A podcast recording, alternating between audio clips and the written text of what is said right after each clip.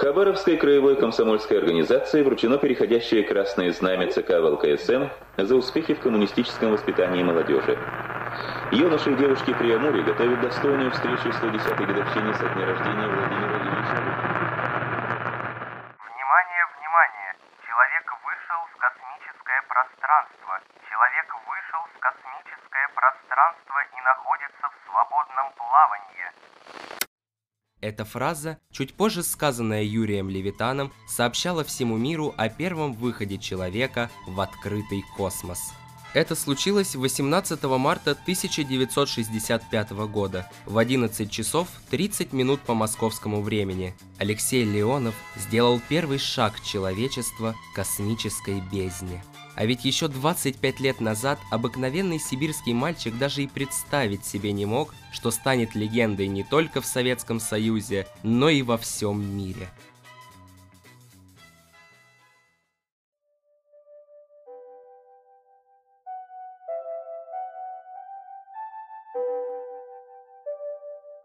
Всем привет! В эфире Радио Мифи. С вами Коля Степанов, рубрика «Космический дистант». Сегодня мы поговорим о первом человеке в открытом космосе.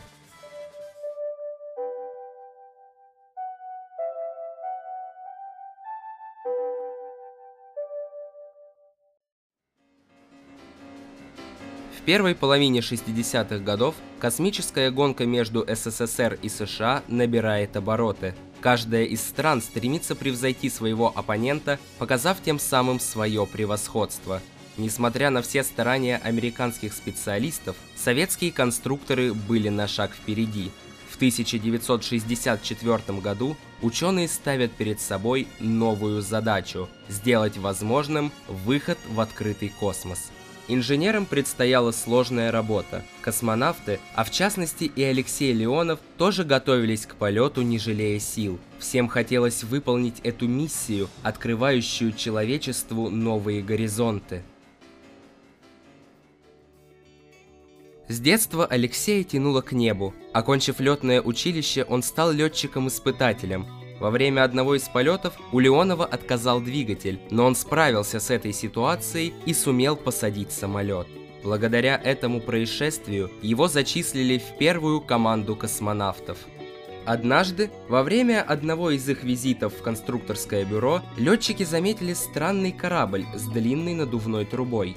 Королев остановился у этого аппарата и начал объяснять космонавтам важность выхода в открытый космос. Затем он указал на Алексея и попросил надеть скафандр и проверить все, что он им рассказал о выходе из корабля. Сергей Павлович уже на ранних этапах работы решил, что эту миссию выполнит Леонов. Юра стал первым человеком, полетевшим в космос, а для тебя, Рыжий, есть задачка посложнее, заметил конструктор. Для осуществления этого замысла было построено два корабля «Восход-2» с уникальной шлюзовой камерой и аналогичный ему беспилотный «Космос-57». В экипаж «Восхода» входило два космонавта – Алексей Леонов и Павел Беляев.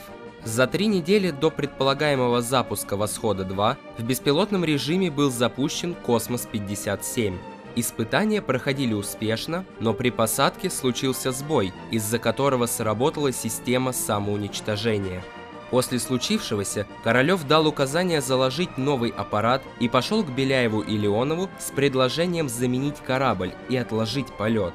Но космонавты на отрез отказались, аргументировав это тем, что они готовы к своей миссии как никогда – После этого разговора главный конструктор дал добро на запуск «Восхода-2». И 18 марта 1965 года корабль стартовал. А уже через полтора часа на втором витке Леонов над Черным морем шагнул навстречу темной бездне.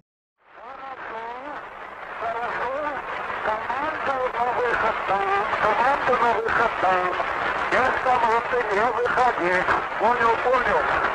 Алмаз-2, начинать выход. Понял? Алмаз-2, начинать выход. Понял? Зарядин, я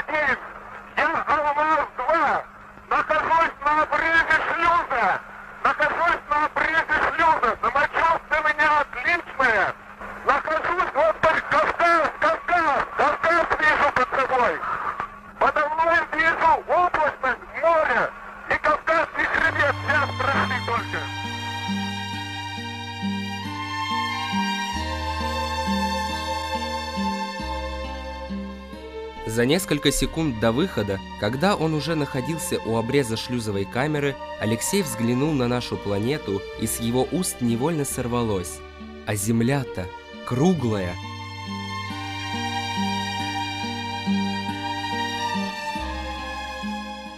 Все свое плавание Леонов снимал на видеокамеру. Вскоре с космонавтом связался сам Леонид Ильич Брежнев. Мы тут наблюдаем, как ты там